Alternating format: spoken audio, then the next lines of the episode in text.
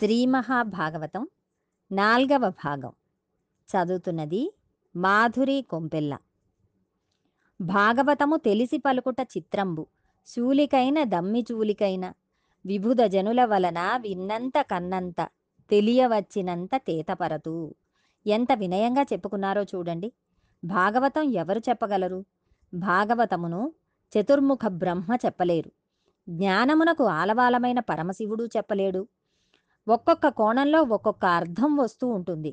కానీ మహాపండితులైన వారి దగ్గర నేను విన్నది చదువుకున్నది ఏది ఉన్నదో దానిని నాకు అర్థమైన దానిని నాకు శారదాదేవి ఏది కృప చేసిందో దానిని నేను చెప్పుకుంటున్నాను అన్నారు.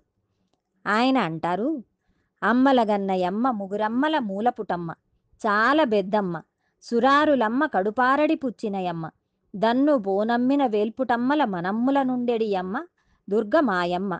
కృపాబ్ది ఇచ్చుత మహత్వ కవిత్వ పటుత్వ సంపదల్. విజయవాడ కనకదుర్గమ్మ తల్లి కోవెలలో ఇప్పటికీ రాజద్వారం మీద ఈ పద్యం రాసి ఉంటుంది. ఈ పద్యం పైకి ఒకలా కనబడుతుంది. మీరు తెలిసి కానీ తెలియక కానీ పోతనగారు రాసిన పద్యాలు కొన్ని నోటికి వచ్చినవి చదివినట్లయితే అవి సజ్జ ఫలితాన్ని ఇచ్చేస్తాయి. ఎందుకంటే మీరు కొన్ని కొన్ని చదవకూడదు. కొన్ని కొన్ని చేయకూడదు పక్కన గురువు ఉంటే తప్ప మేరువుని శ్రీచక్రమును ఇంట్లో పెట్టి పూజ చేయలేరు. అది మన వల్ల కాదు. మీరు బీజాక్షరములను ఉపాసన చేయలేరు. అది కష్టం. కానీ పోతన గారు ఈ దేశమునకు బహూకరించిన గొప్ప కానుక ఆయన రచించిన భాగవత పద్యములు. అమ్మలను కన్న దేవతా స్త్రీలైన వారి మనస్సులయందు ఏ అమ్మవారు ఉన్నదో అటువంటి అమ్మని మహత్వ కవిత్వ పటుత్వ సంపదలు ఈ నాలుగింటి కోసము నమస్కరిస్తున్నాను. అటువంటి దుర్గమ్మ మాయమ్మ. ఇవి ఆయన ఈ పద్యంలో చెప్పిన విషయములు. మీరు చెయ్యలేని ఒక చాలా కష్టమైన పనిని పోతన గారు చాలా తేలికగా మీకు ప్రమాదం లేని రీతిలో మీతో చేయించడానికని ఇటువంటి ప్రయోగం చేశారు. అమ్మలగన్నయమ్మ అమ్మలని చెప్పబడ్డవారు ఎవరు? మనకి లలితా సహస్రం శ్రీమాత అనే నామంతో ప్రారంభమవుతుంది. శ్రీమాత అంటే శకార రకార ఈకారముల చేత సత్వరజస్తమో గుణాధీసులైన బ్రహ్మశక్తి విష్ణుశక్తి రుద్రశక్తులైన రుద్రాణి లక్ష్మీదేవి సరస్వతీదేవి. ఈ ముగ్గురికి అమ్మ. ఈ మూడు శక్తులను త్రిమూర్తులకు ఇచ్చినటువంటి పెద్దమ్మ అమ్మ. ఎవరు ఎన్నదో ఆయమ్మ అంటే లలితాపరాభట్టారిక స్వరూపం. ఆ అమ్మవారికి దుర్గా స్వరూపమునకు భేదం లేదు. అందుకని అమ్మలగన్నయమ్మ ముగ్గురమ్మల మూలపుటమ్మ. ఆ ముగ్గురు అమ్మలే. మనం మహాకాళి మహాలక్ష్మి మహాసరస్వతి స్వరూపములుగా కొలిచే తల్లులు. ఈ ముగ్గురమ్మల మూలపుటమ్మ చాలా పెద్దమ్మ. ఇది చాలా గమ్మత్తైన మాట. చాలా పెద్దమ్మ అనే మాటను సంస్కృతంలోకి తీసుకువెడితే మహాశక్తి. అండపిండ బ్రహ్మాండములనంతటా నిండిపోయిన బ్రహ్మాండమైన శక్తి స్వరూపం ఈ శక్తి స్వరూపిణి చిన్న పెద్ద భేదం లేకుండా సమస్త జీవరాశులలోనూ ఇమిడి ఉంది. అలా ఉండడం అనేదే మాతృత్వం. ఇది దయ. దీనిని సౌందర్యం అంటారు. దయకు సౌందర్యం అని పేరు. అది ప్రవహిస్తే సౌందర్యలహరి అండపిండ బ్రహ్మాండములనన్నిటినీ నిండిపోయి ఈ భూమిని తిప్పుతూ లోకములనన్నిటినీ తిప్పుతూ ఇవన్నీ తిరగడానికి కారణమైన అమ్మవారు ఎవరో? ఆ అమ్మ. సురారులమ్మ కడుపారడి పుచ్చినయమ్మ సురారి అనగా దేవతలకు శత్రువైన వాళ్ళ అమ్మ అనగా దితి. దితి అయ్యే అని ఏడ్చేట్టుగా ఆవిడకు కడుపు శోకమును మిగిల్చింది. అనగా రాక్షసులు నశించడానికి కారణమైన అమ్మ దేవతలలో శక్తిగా ఈమె ఉండబట్టే రాక్షసులు మరణించారు. తన్నులో నమ్మిన వేల్పుటమ్మల మనమ్ముల నుండెడి అమ్మ. ఇదొక గొప్ప మాట. అమ్మవారిని మనస్సులో నమ్ముకుని శక్తితో తిరుగుతున్న వారెవరు? బ్రాహ్మి మాహేశ్వరి వైష్ణవి మాహేంద్రి చాముండ కౌమారి వారాహి మహాలక్ష్మి. మనకి సాంప్రదాయంలో అష్టమాతృకలు అని ఉన్నారు. వాళ్ళని మనం ఎనిమిది పేర్లతో పిలుస్తూ ఉంటాం.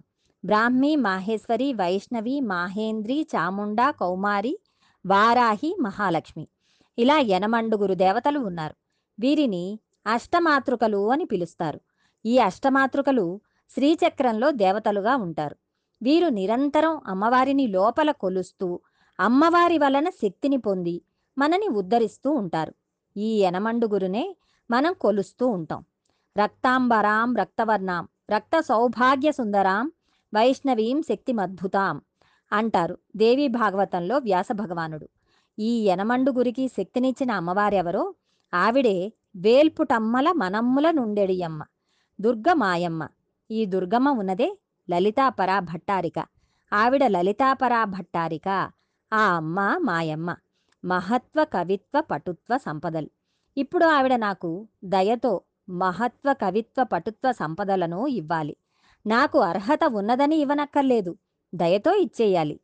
అమ్మవారికి శాక్తేయ ప్రణవములు అని కొన్ని బీజాక్షరాలు ఉన్నాయి. ఓం ఐం హ్రీం శ్రీం క్లీం సౌహ్.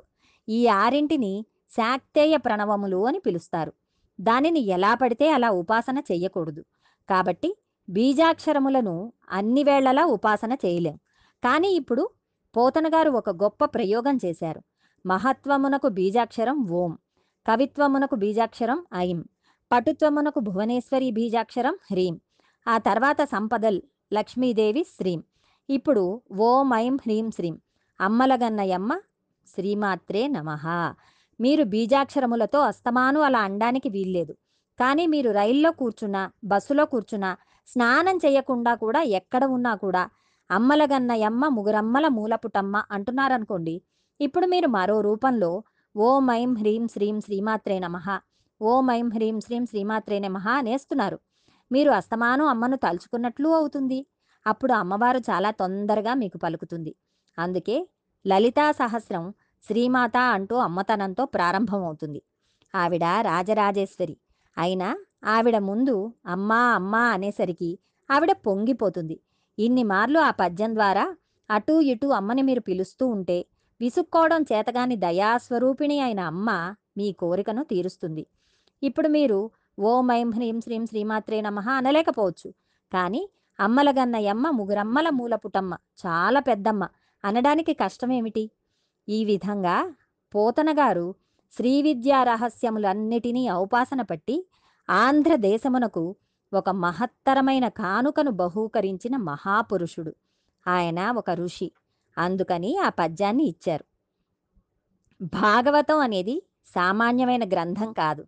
లలిత స్కందము కృష్ణమూలము సుఖాలాపాభిరామంబు మంజులతా శోభితమున్ సువర్ణ సుమన సుజ్ఞేయమున్ సుందరోజ్వల వృత్తంబు మహాఫలంబు విమల వ్యాసాల వాలంబునై వెలయున్ భాగవతాఖ్య కల్పతరు ఉర్విన్ సద్విజయ శ్రేయమై శ్రేయమై. దీని స్కంధము చూస్తే లలితము కృష్ణుడు మూలమై ఉన్నాడు. ఒక చెట్టు బాగా పెరగాలంటే చెట్టు మొదట్లో నీళ్ళు పోస్తారు. అప్పుడు చెట్టు బాగా పెరుగుతుంది. సుఖబ్రహ్మ ఆలాపన చేసిన మహోత్కృష్టమైన స్తోత్రము అపారమైన మంజులమైన మాటలతో శోభిస్తూ ఉంటుంది. ఈ భాగవతం ఎవరు చదువుచున్నారో వారికందరికీ మంచి మనస్సుతో ఉన్నవారికి అర్థమయ్యే స్వరూపము కలిగినది. ఇది ఈ పుడమి మీదకి వచ్చి నిలబడిన కల్పతరువు. భాగవతం అనేది వేరొకటి కాదు. సాక్షాత్తుగా కల్పవృక్షం ఉన్నట్లే. భాగవతంలో ఒక పది పద్యాలు వచ్చినట్టయితే అటువంటి వ్యక్తి కల్పవృక్షమును జేబులో పెట్టుకుని తిరుగుతున్నట్టు లెక్క. వాని కోరిక తీరుతుంది. భాగవతంలో పోతనగారు గొప్ప గొప్ప ప్రయోగములన్నిటినీ పద్యములుగా తీసుకువచ్చి పెట్టేశారు. వాని కోరిక ఎందుకు తీరదు? అందుకని భాగవతం అంత గొప్పది. అటువంటి భాగవతమును శుకబ్రహ్మ వివరణ చేశారు. భగవదానుగ్రహంతో మరికొంత భాగం రేపు తెలుసుకుందాం.